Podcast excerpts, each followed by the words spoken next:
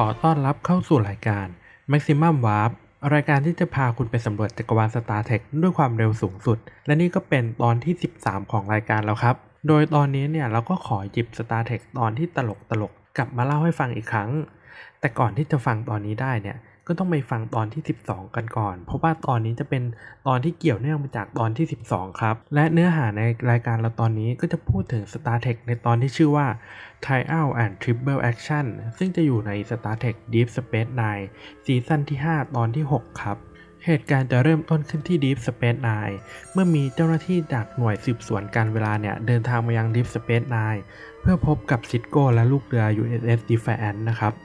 โดยหน่วยสืบสวนการเวลาเนี่ยมีหน้าที่ที่เข้ามาสืบสวนสอบสวนเกี่ยวกับบุคคลที่ทำการเดินทางไปยังในอดีต เพื่อสืบสวนว่าบุคคลเหล่านั้นเนี่ยเข้าไปยุ่งเกี่ยวอะไรกับประวัติศาสตร์ในส่วนสำคัญบ้างครับ โดยการย้อนอดีตครั้งนี้ เริ่มต้นจากที่ USS Defiant เนี่ยได้รับการติดต่อจากคาราเซียน ให้เข้าไปรับลูกกลมศักดิ์สิทธิ์ของชาวบาจารันที่อยู่ในคาราเซียนพรามนะครับ พร้อมกันนี้ก็รับมนุษย์คนหนึ่งที่อยู่ในคาราเซียนเนี่ยเข้ามาในยานด้วย โดยมนุษย์คนนี้เขาอ้างว่าเขาละหกละเหินมาอยู่ที่คาราเซียน ทุกคนก็รับขึ้นมาอย่างไม่คิดอะไร ในระหว่างที่พวกเขากำลังเดินทางกลับไปยัง Deep Space Nine จู่ๆโอไบรอันเนี่ยเขาก็ได้ตรวจพบรังสีโครนิตอนอยู่รอบๆยาน แล้วทันใดนั้นเองเนี่ย ห้องบังคับการเนี่ยก็สว่างวาบ จอแสดงผลภาพเนี่ยก็ขัดข้องมีน้อยเต็มไปหมดจนมองไม่เห็นอะไรเลย แล้วทันใดนั้นเองเนี่ยยานดี USS Defiant เนี่ยก็หลุดออกจากวาร์ปแล้วก็หลุดออกมาจากการพรางตัว แล้วยังตรวจพบว่ามีใครบางคนเนี่ยบีมออกไปจากยานอีกด้วยซิดโก้ก็เลยออกคำสั่งให้กับจัสเซียแดกเนี่ยอาจแก้ปัญหาเรื่องน้อย แล้วก็ตรวจเช็คว่าเกิดอะไรขึ้นจัสเซียรีบตรวจสอบอย่างละเอียด แล้วก็พบว่ายานอยู่ห่างจากจุดเดิม 2,000 ปีแสง เมื่อพวกเขาแก้ปัญหาจอภาพได้เนี่ยสิ่งที่พวกเขาเห็นในจอภาพก็คือ ยานของสหพันลำหนึ่ง ยานลำนี้อยู่ในคลาส Constitution โดยมีรหัสของยานก็คือ NCC 1701 นั่นก็คือยาน Original USS Enterprise ของกัปตันเคิร์กครับ หลังจากหายอึ้งกันแล้วเนี่ยซิสโก้ก็เลยแบบออกคำสั่งว่าให้สืบสวนเหตุการณ์นี้ว่าเกิดอะไรขึ้น โดยจะต้องการปลอมตัวเข้าไปยังยาน USS Enterprise ก็เลยตัดสินใจว่ามี 6 คนก็คือซิสโก้จัดเซีย โอไบรอัน บาเชีย โอโด แล้วก็วอฟเนี่ยจะปลอมตัวให้เข้ากับยุคสมัยนั้น แล้วก็จะบีมไปยัง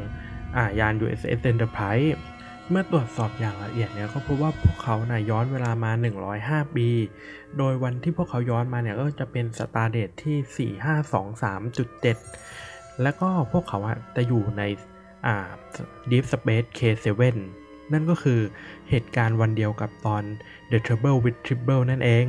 สาเหตุที่พวกเขาย้อนกลับมายังวันนี้ก็เพราะว่ามนุษย์ที่เขานำกลับมาจากคาราเซียนพรามเนี่ยเป็นคนทำโดยมนุษย์คนนั้นเนี่ยอาศัยลูกกลมศักดิ์สิทธิ์ของชาเบจอเนี่ยเป็นคนอ่าใช้ย้อนเวลามาลูกกลมศักดิ์สิทธิ์อันนั้นเป็นลูกกลมศักดิ์สิทธิ์ที่ควบคุมการเวลาได้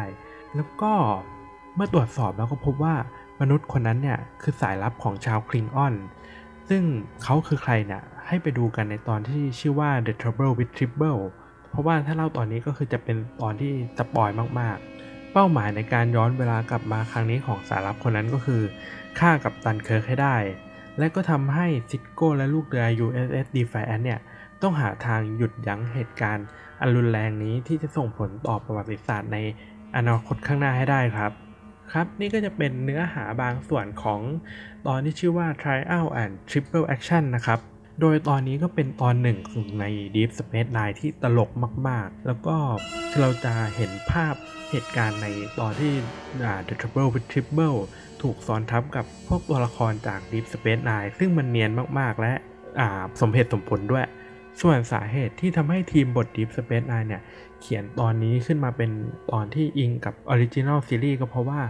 วันที่ออกอากาศเนี่ย จะเป็นวันที่ครบรอบ 30 ปีซีรีส์ Star Trek ครับ พวกเขาก็เลยหาตอนตอนหนึ่งของ The Original Series เนี่ย มาคอลแลบกับ Deep Space Nine ให้ได้ แล้วก็ออกมาเป็นตอน